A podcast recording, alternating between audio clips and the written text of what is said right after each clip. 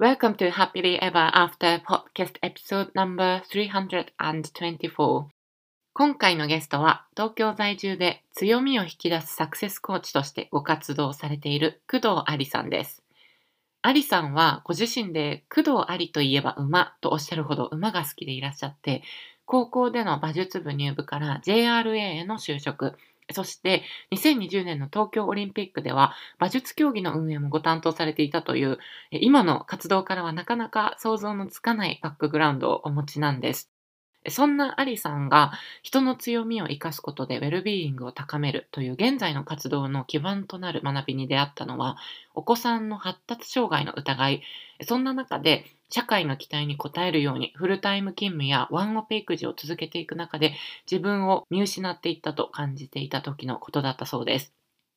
社会通念や他人の目線を優先してしまうといったことは誰しも無意識にしてしまう時期があるのではないかなと思います。もし今なんだかモヤモヤして自分らしく生きられていないというふうに感じる方は、このエピソードにヒントがあるのではないかと思います。ぜひ、アリさんのストーリーを最後までお聞きください。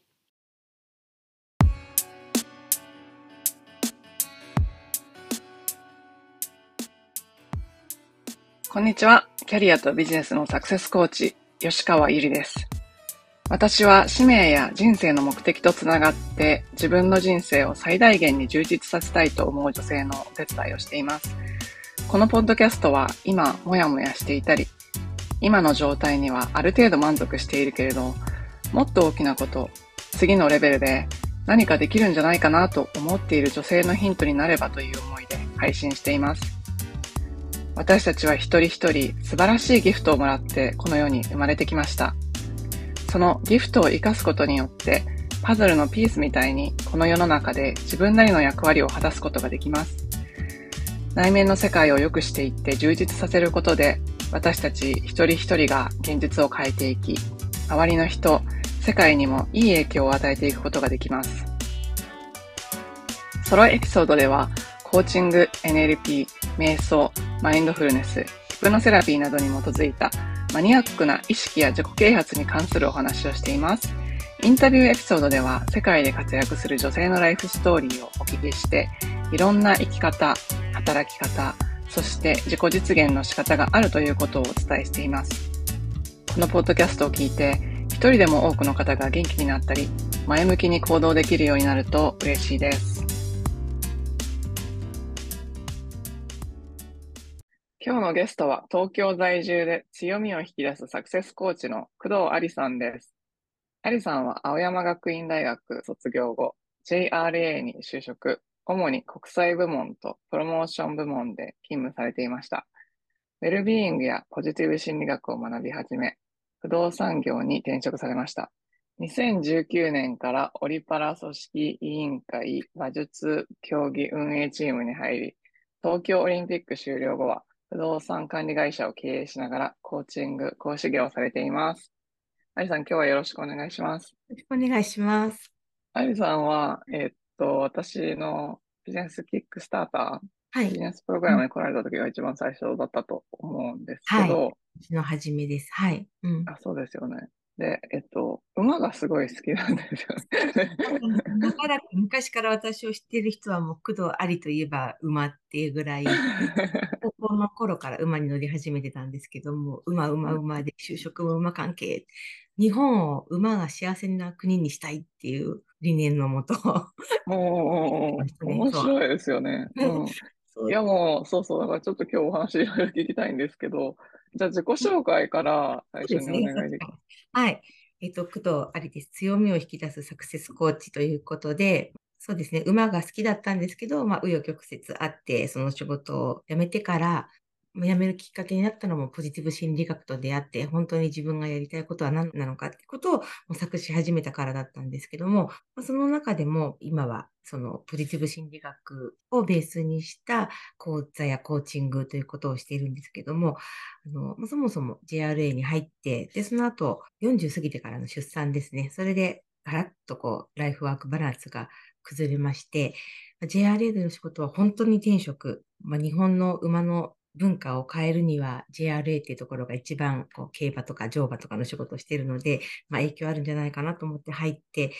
プロモーションの仕事とか、馬の魅力を発信する仕事っていうのを本当に転職と感じてやってたんですけども、やっぱり子供を産んでからその土日が仕事とか、転勤があるとか、そういう生活を続けるのが、社会通念上良き母としてどうなんだろうっていうところでの葛藤で、自分軸じゃないところで多分悩み始めたところから苦しくなったと思うんですけども、まあ、一旦はポジティブ心理学で、その自分の幸せに責任を持つっていう表現をするんですけど、まあ、それで自分が本当にどう思ってるのか、意味が大切なのかっていうのと向き合うようになって、うん、馬も大事だけど、子供も大事っていうところ。あと、子供がちょうど保育園の頃にあの発達障害を疑われたんですよね。で、まあ、私、その療育とか心療内科とかに通うという生活を、このハードワークをしながらでは、ちょっと向き合うのは難しいなと。でも子供が生まれた、まあ、なかなか産めないと思ってたのが、まあ、生まれてくれたっていうところの感謝もあったので、まあ、年齢も年齢でしたので、やっぱりこの子と向き合うということも私の人生の中での一つの大きな役割なんだっていうことを、まあ、感じることができたので、時間に融通の利く仕事に転職したんですよね。うん。うん、それは、あの、すごくその時は勇気のいることでしたね。でも、うん、なんか私がすごいじゃなくて JRA がすごいんだなって、なんていうのかな。JRA だからこそその仕事を通して出会う人とか、できる経験っていうのはすごくその分大きかったんですけども、でもそれは私がいなくてもちゃんと回って、今もね、競馬っていうのはちゃんと回っているので、あそうじゃないうちの息子に対しては私が一人お母さんでで、それも社会通念でどうじゃなくて、私が本当にそうしたいって心から思えたので、転職ができたっていう。うん、なるほど。はい。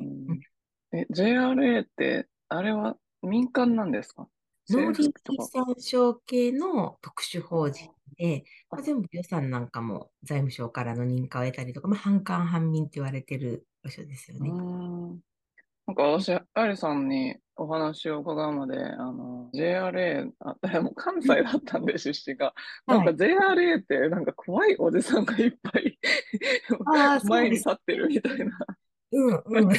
そういうイメージで、なんかあんまりその中身とかを想像したことがなかったんですけど、ああ、なるほど、なるほど。うんうん、なんか馬が好きな人が結構いっぱいいる感じなんですか、中に入ると。そういう人もいるんですけど、でもやっぱり競馬の会社ですよね。あの、競馬の施工会社。ただ、やっぱり、あの、若い人取り込もうとか、女性のファンを増やそうとか、競馬場、ピクニック会場みたいにしてファミリー呼ぼうとかっていう流れがここ20年ぐらい以上あるので、あと世界の競馬に追いつこうみたいな、日本はちょっと競馬の講師なので、そういったところにこう、そうですね、海外とのつながりをこうつけたりとか、海外のジョッキ馬が日本にどんどん来るようになったりとかって国際化がどんどん進んだ20年間にいたので、すごくそれは刺激的でした。あじゃあその、もともと馬が好きだ。な馬との出会いは一体何だったんですか？一体遡ると、高校で馬術部があったんですよ。で、なんか自分ですね。そうですね。あまりないかもしれないです。そのあたりも、私、中学で部活選び失敗をして、帰宅部の3年間を過ごしてたので、高校ではなんか絶対こう心がワクワクすることをやろう そう中学の時は友達が入ったからってバレーボール部入ったんですけど、私、ボールが怖くてダメだったんです。めっちゃって。私こんな怖いの無理と思って、夏休みになる前にやめてしまって、一学期で。まあ、友達がやるからじゃなくて、ちゃんと自分で決めようってその時に思って、ここでは、まあ、いろいろ見た中で、やっぱり動物が好きとか、最初にまたがった時のこの気持ちいいっていう、こう、視座が高くなって、視野が広がってっていうところが、すごくあったんでしょうね。あの時の気持ちの良さが忘れられずにっていうのと、あとは馬に乗る才能は全然なかったんですけど、ぱり一緒にいる時間がすごく好きで、今でもまだ実は馬への夢は捨てきれてないような気はします。ちょっと離れてますけど、また機会があれば。うん、え馬は何が魅力ですか？馬の、うん、なんか一人じゃ何もできないところ、かわいそうにしてるのは結局、まあ、野生の馬はね、自分たちできてるでしょうけど、私たちがその乗馬クラブとか競馬で会う馬って、まあ、人間に管理されて、人間の支配下の中で運動したりなんだりしてるんですけど、それでもちゃんと人間を信頼して、なんていうのかな、寄り添ってきてくれて、なんか愛おしいんですね。ありがとうって感じです。うん、なんか馬に接してると。うん。僕、皆さん馬が好きな人に聞くと、もう存在そのものが好きっていう人が多い。私もそうなんです。馬ってめちゃめちゃハマる人は本当にハマってますよね。そうですね、自分で馬持ったり、ね、なんか人生馬みたいな感じですよね。そうそうなんですよ。この振り切り方、私はちょっとそこまでなんか してないっていうと、本当に馬がね、好きでこうやってらっしゃる方には申し訳ないんですけど、まあ、どっちかっていうと、私は馬で関わる人が好きだったのかもしれないです、JRA 時代。うん、えあの、競馬の馬ってなんか、サラブレッドとかなんかいろいろあるじゃないですか。あれって、馬の身体能力がほぼ決めるんですか？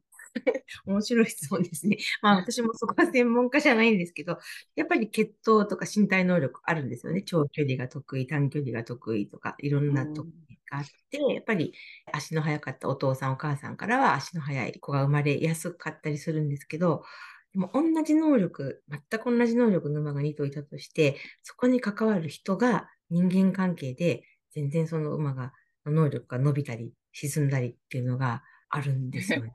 人のマインドが影響するんですか？絶対そううまくいってるチームの馬は、やっぱり走ってるし、そうじゃないなんかよくわかんなくなっちゃってるようなところって、やっぱり馬が頑張ってても、馬はみんな一生懸命頑張ってるんですよね。ただそこをなんか活かしきれるのってやっぱり人の腕なのかな。調教師とか、すごい。山さんとか関わる人たちですかね。なのかなっていうのを見てて感じました。まあその辺専門家じゃないですけど、はい。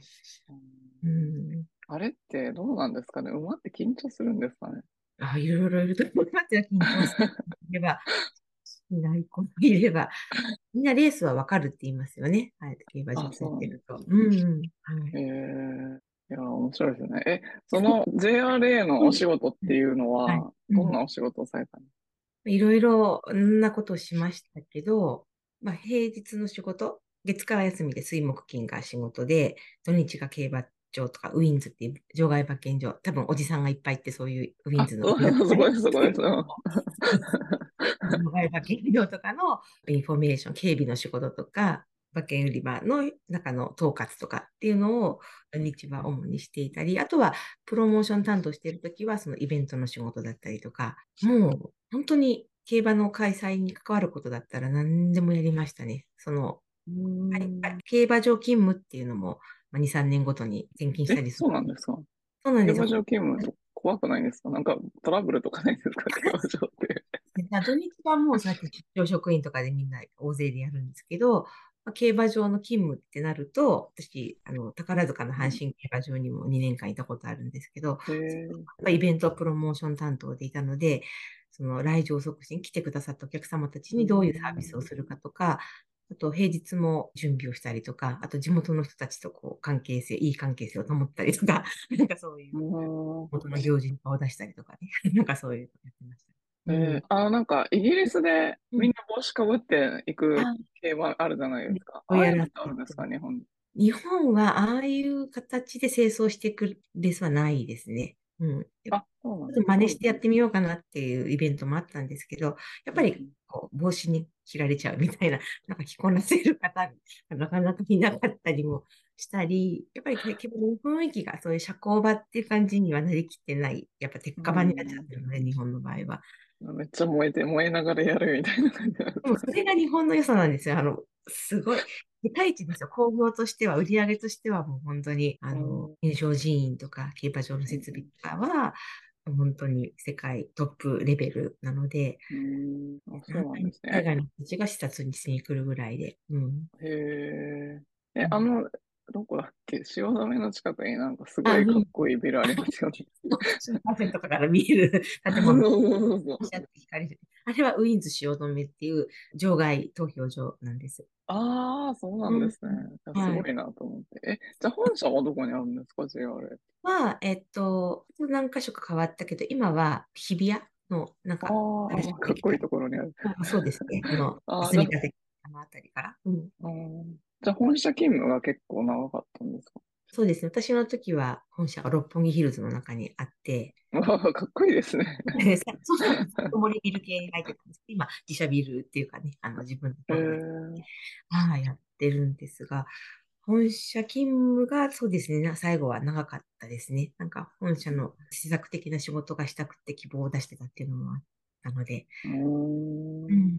その馬の仕事をして、えハードだっておっしゃってたんですけど、どんな感じだったんですか？結構もう、バリバリ働く人ばっかりわーっている感じだったんですか？中の人は。そうですね。いろんな人いますよね。いろんな人います。でも、相対的に見て、もう絶対その、私他の企業はわからないんですけど、ブラック企業じゃないんですよね。すごくみんな楽しそうに仕事をしてるんですようん。忙しい部署であってうんも。そうで、やっぱり適材適所っていうのをちゃんと人事が見ててくれるんでしょうけど、で、ずーっと本社だけじゃなくて、やっぱりこう転勤もしながら2、3年ごとに本社の中でも移動があったりっていうのがあるので、いつもこうフレッシュな気持ちでやっていけて、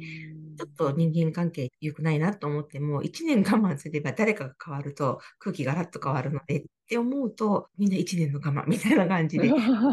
我慢もそんなしてないんでしょうけど、まあでもそんな愚痴もそう聞くこともなくて、はい。もうちょっと困った、あの、合わない方とかね、その方もいたりするけども、でもそういう皆さんこうフォローし合う関係性とか、やっぱり土日になると競馬開催に向けてっていうみんな一直線うんあーなるほど場所を向いていくっていう、その気持ちの良さですね。毎週末興行をしていくわけなので、うー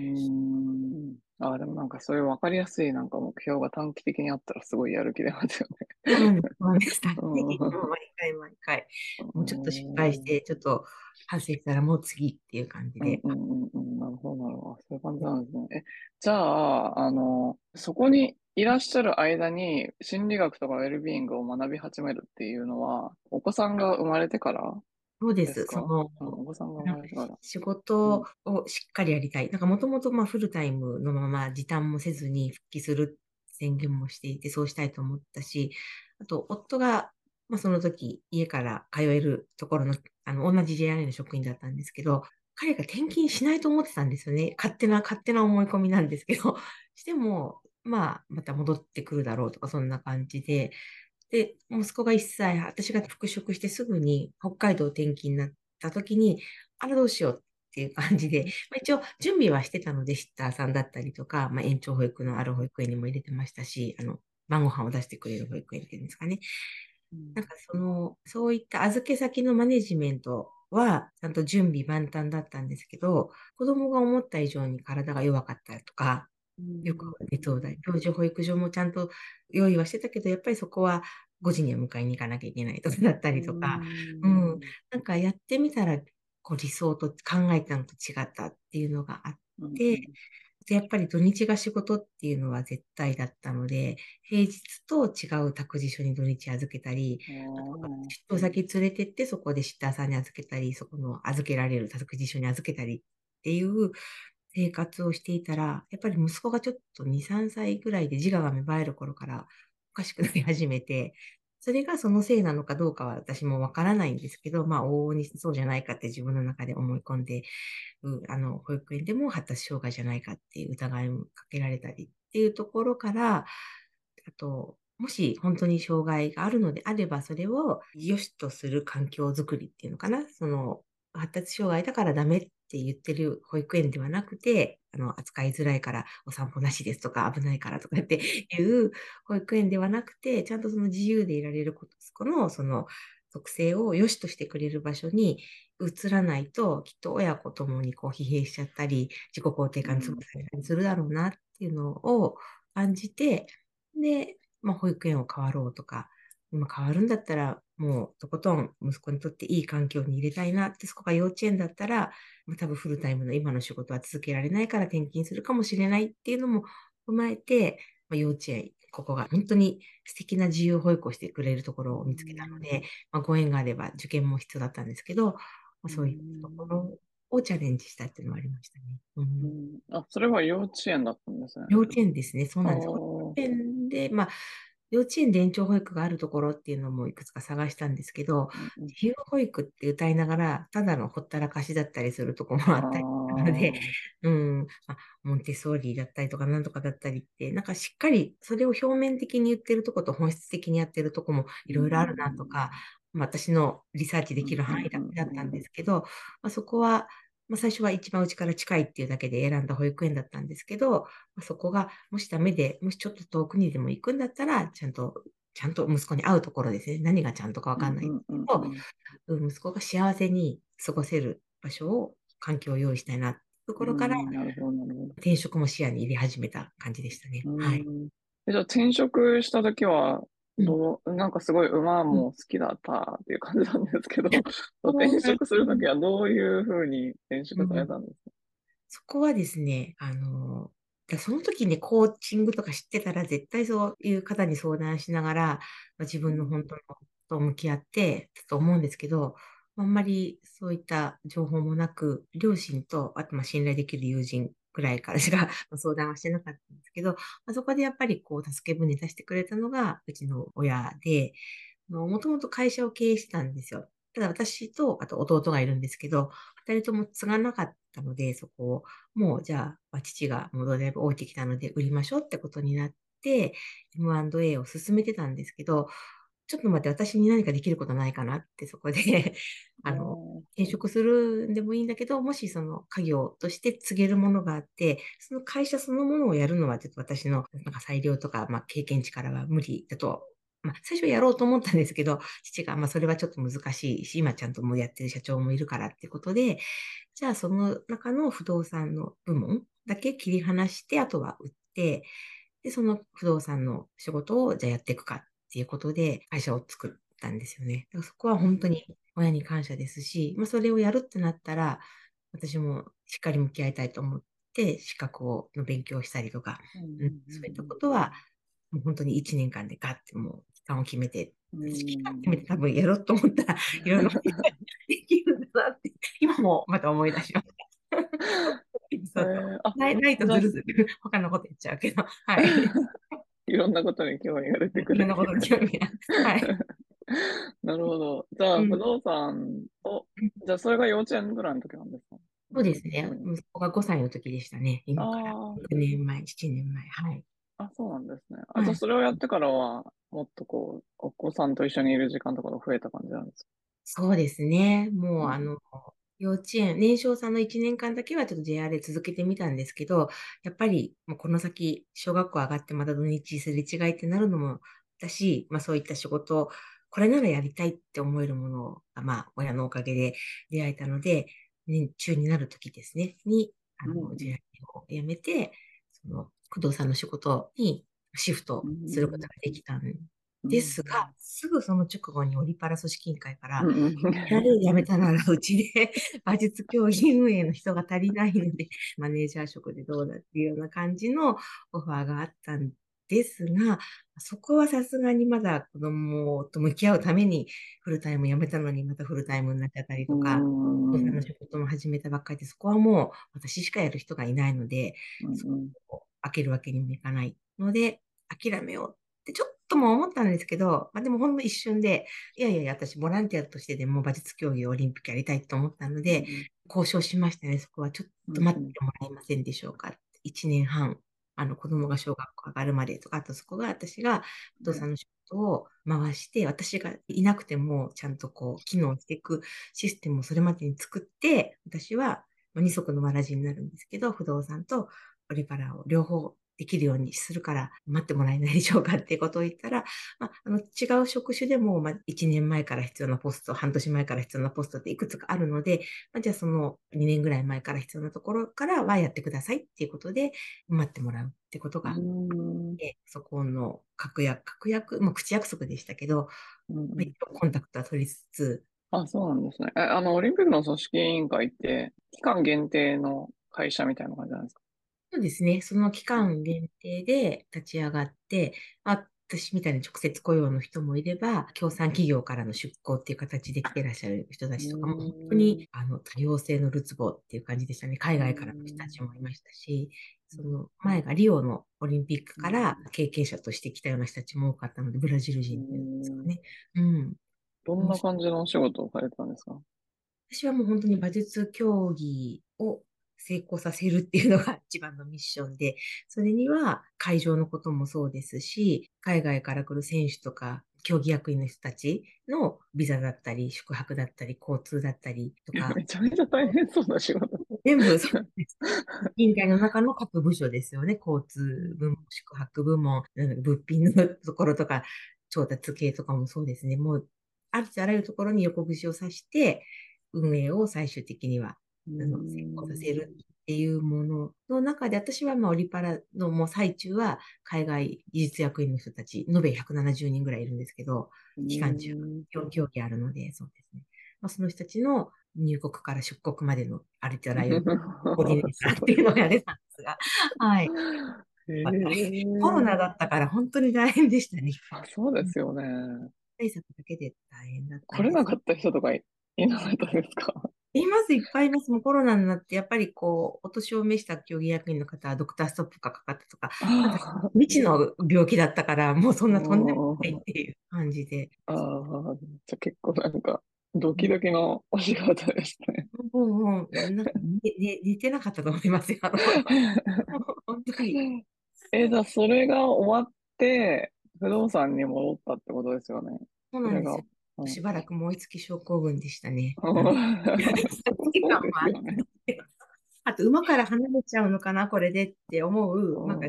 残念な、焦燥感的な、なんてかな。だって体育祭とかでも燃え尽きる人いますもんね。あれももう何百枚も大きいやつそうなんです。しかも長かったですし、はい。感動もあった分、やっぱりその消失感っていうんですかね。やっぱりこう、ああ、心の穴っていうんですかね、ぽっかり。開いたところに、やっぱり、もう一回ちょっとポジティブ心理学勉強して、とか、あとは、ちょうどその、オリパラの、なんていうかな、コロナで中止かな、延期かなっていう、仕事が若干凍結された期間があったんですけど、前にも何も進めないっていう、その時期に、その強みの育て方っていう本を出版しましょうっていう私が所属している研究所で動きがあって、でそれのプロモーション担当をまあ、チームを作るので、で、ね、やります、やります、やらせてくださいっていう感じで、手を挙げて、で、その本を出版しました。で、そこからその強みに特化した講座が出来上がっていったりとか、まあ、そこの資格ができたりっていうのに、全部やります、やりますって言って手を挙げて、一番乗りでやっていって、で、まあ、そのオリパラの大会の前後はちょっとお休みしたんですけど、ちょうど終わってぽっかり穴が開いた時に、その、コーチ養成講座を今度、ポジティブ心理学の方でやるんだけど、っていうことになって、ああ、じゃあそれやろうと思って。ああ、そういうことだったんですね。へで、コーチングとも出会って、コーチングがなんかよくわかんないんですけど、でもコーチになるっていう勉強を始めて、そこでセッション練習でコーチやったり、クライアント役やったりとかっていうのを重ねたり、あと、ちゃんとしたコーチ、何がちゃんとしたかわかんないんですけど、私もちょっとコーチングを受けてみたいと思って、友達の紹介で、全然そのポジティブ心理学と関係なくコーチングをやってらっしゃる方に、継続で一回半年間やってもらった時の自分の、その、中身の変わり方っていうのがすごかったので、うん面白いなって。へうん。その時はどんな風に変わったんですか？あの、そうだからその、馬に戻りたいけど戻れないとか、私は何にワクワクするんだろう？不動産にワクワクしたいんだけどできてないみたいなのがあったので、そのモヤモヤをクリアしてもらいたくってやってたんですけど、まあ、馬は馬でも特別な存在だから置いといて、今すぐやるには、やっぱり馬がいるところって遠かったりするんですよね。あの、自然が多いところじゃないと、CRA はオフィスでできるんですけど、やっぱりホースセラピーの仕事をしたいと思ったら、やっぱり馬がいる静岡、近くても静岡とかそういうところだったりとか、北海道行けばあちこちでやってるんですけど、まあ、それは子供が本当にもう巣立って、私が自由に動けるようになったらそういうところに行って仕事もするのもいいかもしれないですけど、まず身近でこう、声がかかってやろうと思ってやってるこのコーチングっていうものの何か突破口があったら、私がこうやってこう、どんどん変わっていくように、その他の人たちが変わっていくのを見てみる？なんていうかな。人が変わっていくのを見るのが私の喜びだっていうようなところを感じるようになって、ここからですね、その、何が私のワクワクすることなんだって言ったら、やっぱりその人との関わりの中で、その人に、相手にいい影響を与えて感謝されるような状況。っていうのが多分あの、多分っていうよりも私がそれができることは何だろうって思った時に、講座の開催だったり、コーチングをするっていうところなんだなっていうのを感じて、その講座終わってから、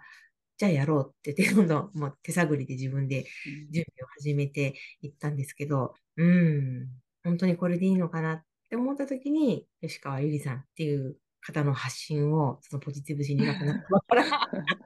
で、ビジネスプログラムを始めるっていう時だったんですけど、私すいません、それまでポッドキャストとかも全然聞いてなかったですし、あんまり存じ上げてなかったんですけど、もうなんかこれだって思ったんですね、直感で。本当に。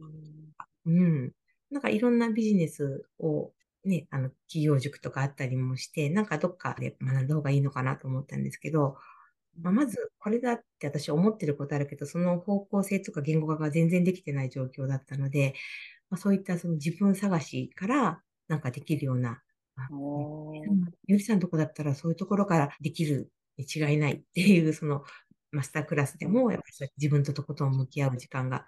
私の中ではすごい衝撃的なものだったんですよね。あと、卒業生の方のインタビュー聞いても、すごくこのどっしりした感じの、ふわふわしてないっていうか、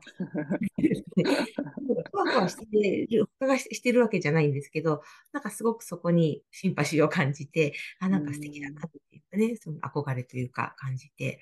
うん。タイミングはすごい良かったね、そしたら。はい、やっぱそういうご縁ってあるんだなってすごい思います。なるほど。じゃあ実際に入ってみてど,、どう思いましたか、うん、どういうふうなんか変わったこととかあったら教えていただけますか？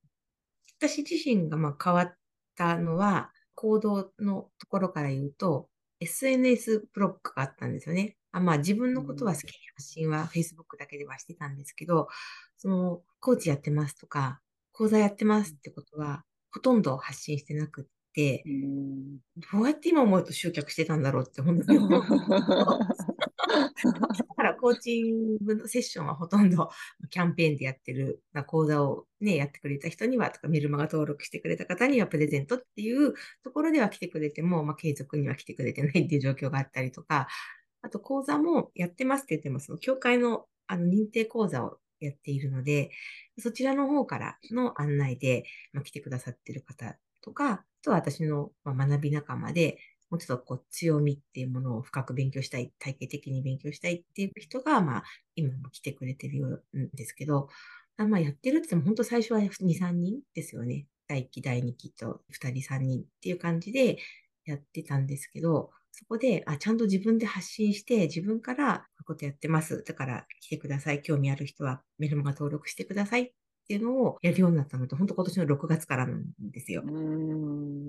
メルマガでもそれまでやってたって言っても日記みたいな、本当にあの、言いたいことだけ言って終わりだったんですけど、そこにちゃんと募集の要項をつけたりとか、今なら期間限定でこういうのつけますっていうのを考えて、商品に付加価値つけたりとかっていうことも、もうこの春からゆりさんのところでのそういったノウハウの部分もしっかりこう教えてくださっているので、そこで、見せていくってことをやってましたね。あの、ローンチの仕方のね、あの、ローンチチャレンジなんていうのも、周りの人たちの見て、ああ、こんな感じなんだっていうのを見たりとか、あと、仲間、その学び仲間の人たちのブレイクスルーを見て、それに心をワクワクさせたりっていうのもすごく良かったですね。うん。それぞれやってること違うんですけど、なんかその最初、その前から始まる前から知っていて始めてるところも見てっていうのが、すごく私の中では励みにもなりましたし、いつか私もって思いながら、なんか真似じゃないですけど、じゃあその中で何か私ができるかなっていうのを考え始めて、発信を始めたら、この秋の講座は11人。すごいですよね。そうなんですよ。何人かったのが、やっぱりやったら11人っていうことになったので、なんかそれは私の中ではすごく大きなやっぱり変化だなっていうのが結果として出ましたね。はい。うん。やっぱなんか出していったら、それに気づいてくれるんですよね、うん、人が。うん。そうですね。そう。SNS、インスタ始めて公式の LINE やったりとか、で、やっぱそこから、私はメルマガで一番書きたいことを、言いたいことを書いてるので、そこに来てもらうっていうことなんですけど、やっぱり今度はイリさんのポッドキャストみたいにもっと大勢の人が言いたいことを聞けるところに発信していかないと、もっと広がりがないんだろうなっっていうのは、今の私の課題で、そこは音声なのか、なんだろう、うん。ノートのアカウントこの間ちょっと載ってないんですけど、そこに書いてあるとか、うん、そこはまたちょっと自分の発信したい内容と相談しながら、あと自分の技量とかもあるので、その IT 系のこととかあまり得意じゃないって思ってるブロックもあるので、まあ、その辺も助けを借りながらやっていきたいと思ああ、そうなんですね。じゃあこれからどんどんもっと発信していくみたいなフェーズに来たって感じですね。え、そしたら今は、えっと、コーチングをされていて、あとはどんな講座をされてるんですか？オリジナルって意味ではもう本当自分のセッションっていうものが自分のその時にあるものすべてを使ってクライアント様のモヤモヤを消したりとか理想の未来を描くお手伝いをするっていうところなんですけど、講座に関してはその強みの講座っていうのをニューヨークライフバランス研究所の認定講座をやってます。ただ、私自分のやりたいなって思ってる、こう、温めてるものがあるので、その講座には、そのゆりさんのその宇宙とつながるような、なんていうんですかね、瞑想とか、その自分の深いところ、その、私もずっと氷山の上ばっかり見てきた人生だったので、そのゆりさんの講座で、その氷山の下側を見てつながっていくっていうところにすごくぐるぐるぐるぐる時間を取られてたんですけど、でもそれが私にとっては大事な時間だったなって思うんですが、まあその中で得た気づきとか、やっぱそこがあって、そこに気づいて涙流したこともあったりしたので、それがあってから、やっぱりその強みっていうものをまた考えたり使ったりした方が、より幸せにつながるとか、加速力がつくっていうんですかね、そのうん。達成が早いっていうのを今感じてるので、その辺をちょっとこう、自分のオリジナルの講座にして、あとそこは体感する体験が経験になっていくので、そのお花、生け花、私、その市販も持っていて、生け花教室やりたかったっていう時代もあったので、まあ、そこを生け花でフロー体験をしたりとか、お花で強みを活かしていくっていうことのワークもしながら、ポジティブ心理学も入れながら、自分で幸せを作り出していくっていう、うん。を来年の春に向けて、だんだんこう伸びてるんですけどね、本当は年明けって言ったんですけど、春に今なっていますが、やりたくてっていうところです。はい。あ楽しみですね、それは。はい。うんうんうん。言っちゃったけど、ぜひぜひやってください。カウンタビリティパートナーですね。にはこういろいろね、何にもできてない、何にも2週間なかったって思ってたけど、でも話してみたら、あ、これもやってた、あれもやってた、フィードバックもらったら、あ、こんなこともできてた。その自分の進捗が客観的にわかるのも、あの半年間はすごく良かったですね。うん。チャレンジの背中を押してくれたりとか。うんなるほど。ハリさん、なんかすごい精力的にいろんなとこに行ってますよね、しかも。なんか Facebook 見たらすごいいろんなところに。いやいやいや、ゆきさんもすごいじゃないですか。ハワイ行ったり、日本行ったり。私は国内ちょこっと新幹線2、3時間とかになるのでね。うんこの前も何か、えっと、パネリストにのあ。ありがとうございます。まあまあ、うちわのものではあるんですけど、でもやっぱり何人かポジティブ心理学仲間、しかも起業してる人たちが多かったんですけど、まあ、その中で、関東から来てくれるならぜひっていうような言い方もしてください。大阪のランチ会に出た時にですね、そのみんなで学びを共にしてきた人たちの中で、やっぱりその自分でビジネスをやっている人たちでこうお話をしましょうって話になったんですけど、いやいや、私より全然もっと前から起業してて、工学講座も売ってらっしゃる方もメンバーの中にいるのに、私でいいの？って思ったんですけど、でもやっぱり私のそういった学び終えてから今まで10ヶ月でやりたいことを模索しながらっていうところの話を聞きたいって思ってくれたことがすごく嬉しかったですね。うんじゃあ、ご自身の中でブレイクスルーだったな、みたいな、そういう体験があったら、前後でどういうふうに変わったかっていうのを教えていただけますか？そうですね。あの、私、そのビジネスプログラムに入って、講座をやりたいのか、セッションをやっていきたいのか、どっちかにしなきゃいけないっていうべきにとらわれてたんですよね。なんか、どっちかをちゃんとやってからどっちかにしなきゃいけないみたいなのもあったんですけど、それが、まあ、なんかいろいろゆりさんのそのグループコーチングでお話ししていただいたりとか、ゆりさん自身のご活躍を見ていても、やっぱりどっちを両方やってもいいんだっていう気持ちになれたっていうのがすごく私の中では気持ちが軽くなったし、やっぱりやりたいことをどっちか我慢するんじゃなくて、やりたいと思うなら、時間を、やりくりとかそういった問題はあるけれども、でもやりたいっていう気持ちがあれば、それは克服できることなんじゃないかって思えて、今、それに向かって、ちょっとずつ準備をしてどっちかにしないといけないみたいに思ったってことですか？結構いつも二者択一みたいな感じで出てくるってことですか？そうですね。なんか、二者択一よりも、私は何をしてる人ですっていう時に、コーチングも講師業も両方とも言っちゃっていいっていうことに、最初は、なんていうのかな、そういう、どっちかにしなきゃいけないって私思い込んでたんですよね。リザのその。で、それもどっちかにしなきゃいけないから、どっちかにするか決めるために、ちょっとこう自分探ししてみようっていうような意識がなぜかあったんですよ。コーチとしてやっていくのか、講師としてやっていくのかっていうところがあったんですけど、でも、それは全然並走できるものなんだっていうところと、その自分が何に一番ワクワクするのかって問われたときに、やっぱり選べなかったんですよね。どっちもやりたいっていう。うん。うん。うん、なるほど。じゃあこれからどん。な世界を作って、その中でどん。な役割を果たしていきたいっていうのがあったら教えてください。あの、私が、自分がそのやっぱりべきにとらわれたり、社会通念にとらわれていって、苦しかった時期があったんですけど、そこをちゃんとこう変えてくれる場所があったっていうところにすごく感謝もしているので、それを私自身の世界にして、その講座だったりセッションだったりで展開していきたいんですけども、やっぱりこう、幸せそうに一見こう見える人でも、実はそれが自分軸じゃなかったりすることで、こういつも心の中に欠乏感から来る焦燥感があって、自己啓発をいろいろやるんだけど、でも満たされないっていうような人がいらっしゃると思うんですけど、まあ、そういう人たちが本当に自分がやりたいこととか自分とつながるっていうところですよね。そこに気づけて、自分に自信を持って、その欠乏しているところ、ないものを見て、もやもやするんじゃなくて、しっかりその人のあるものとか強みを見て、今を希望を持って生きることで、その先の将来にも、ちょっとした悩みや大変なことがあっても、なんとかなる大丈夫っていう肝っ玉が座った未来が育っていくっていうような価値観を提供したいですね。その、で、そういうのを作っていけるっていう、その人を変えていく、その意識を変えていくっていうところを、提供していきたいって考えてます。うん。うん、いいですね。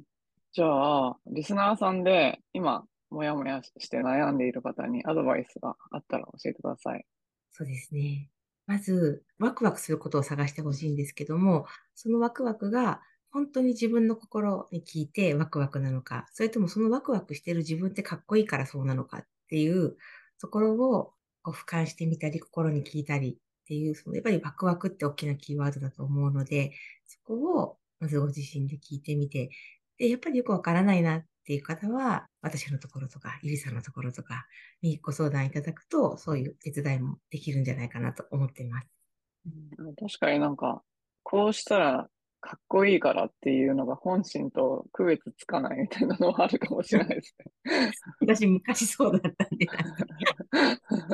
嫌 じゃないんですけど、やっぱこうしてたらかっこよく見えるだろうなっていう方を選んできてた人生が、の時期があったので、それだと、たとえそれができてても自分が満たされなくて、どんどんどんどんこう、まあ、依存症に走る人もそういう傾向にあるのかもしれないんですけど、そうじゃなくて、本当にっていうところを見れるようになると、いろいろなことがつながって、人生がこう、楽に楽しくなっていくんじゃないかなと思います。何やっても楽しい時だったんで、うん。そっかそっか。いや、確かになんか私も子供が生まれてから会社員やってた間、なんか子供を育てているのにフルタイムでバリバリ働いてる私かっこいいみたいな 意味わからんみたいな誰も見てないすごいねって言われたりね、頑張ってるねって言われると、もう私頑張ってるって言うんだけど、でもちょっとここに何か違うんだけどなって。うん、なんか違う。そういうところだけどな、なんか違和感ある人は考えてみてくださいっていうことですね。はい。はい、ありがとうございます。そしたら、今日のお話を聞いて、はい、アリさんのことをフォローしたいとか、講座の募集があったら、知りたいっていうことがあったら、どこに行けばいいか教えてください。はい。えっと、インスタをやっているので、まあ、そこを見ていただくと、メルマガが一番私が言いたいことを今、あの発信できている場所なので、ぜひそこにご登録いただくと、まあ、不定期で発信してたり、あと、いろいろキャンペーンのお知らせもいち早くそこでお知らせして、そこでしかやってないこともあるので、ご登録いただくのが一番いいなと思ってます。あと、私、その強みっていうのを今メインにやってるんですけども、本当にこれは筋トレと一緒で、やればやるほど自分に身についていくもの。なので、最初に、その、トレーニング方法っていうのをお伝えする講座をしているので、一回受けていただいたら、あとはもう自走できるもので、やっぱりそれを身につけていただくと、いろいろなこの幸せの引き寄せも起こってくるので、ぜひそこを、あの、メルマガでもそのエッセンスは発信しているので、ぜひ取りに来ていただければ嬉しいなと思います。うん。なんか強みに着目した理由とかがあるんですか、あの、やっぱり、オリパラをそれで乗り越えたっていうのが大きいですね。ちょうど学び始めて、あの、学び、強みアドバンス、ベーシックアドバンスっていう9回の講座があったんですけど、それが終わったところでオリパラ始まったんですけど、もうとにかく私は強みを今学んでマスターしたんだ。よし、みんなの強みを見ていくぞ。私の強みを見ていくぞ。で、その強みを活かせる方向で、いろんなことをこう考えて回していったら、すごく皆さんハッピーに帰国していってくれたすごく大変なこともあったんですけど、やっぱりないものじゃなくて、あるものを見て、そのあるものを活かしていくっていうところの、まあ、トレーニングもその期間の間にできてましたし、うん、すごくその実感があったので、それを私はもっと極めたいと思って、その後に続く講座も受けてたりっていうところがあったんですよ。なるほど、なるほど。あじゃあなんか、チームでみんなでやるときもすごい役に立つみたいな役に立ちます。あと、組織ではもちろんですし、家族でもそうですし、あと自分自身もそうですよね。自分の強みをちゃんと分かって、それを使えると、幸せな世界が描けてくるっていうことです。なるほど、なるほど。うんそうですね。ちょっとなんか、なんだろう、伝統的な教育とかを受けてたら、こう弱点をいかになくすかみたいな方に行っちゃう。そうなんですよ。そのへっこんだところとか、ね、ギャップアプローチ、なんかできてないところを埋めるっていう、そうじゃなくて、ポジティブアプローチですよね。できてるところ、あるものに目を向けてそこを伸ばすっていうのを、教育だけじゃなくても、本当に日々、自分自身にも、周りの人たちにも、子育てやってる人なんかには本当強みいいかなとも思いますしね。そうですよね。うん、ありがとうございます。はい。あじゃあ今日はありさんどうもありがとうございました。最後までお聞きいただきありがとうございました。このポッドキャストがお役に立ったら配信登録、レビューまたは星マークポチッと押して、多くの方にこの番組が届くようお手伝いいただけると嬉しいです。今よりもっと高いレベルの自分になって行動できるようなコーチングセッションに興味のある方は、小ノートのリンクから体験セッションにお越しください。また、現在、もやもやからやりがいを見つける20の質問ワークシートをプレゼントしています。今の自分のお仕事よりも、もしかしたらもっと自分が貢献できたり、やりがいを感じたりできるお仕事があるんじゃないかなと思っている方、そういう思いがあるなら、あなたのこれからの使命は別のところにあるのかもしれません。そのヒントを見つけるために、ぜひワークブックをご活用ください。プレゼントを受け取るリンクもショーノートにあるので、チェックしてみてくださいね。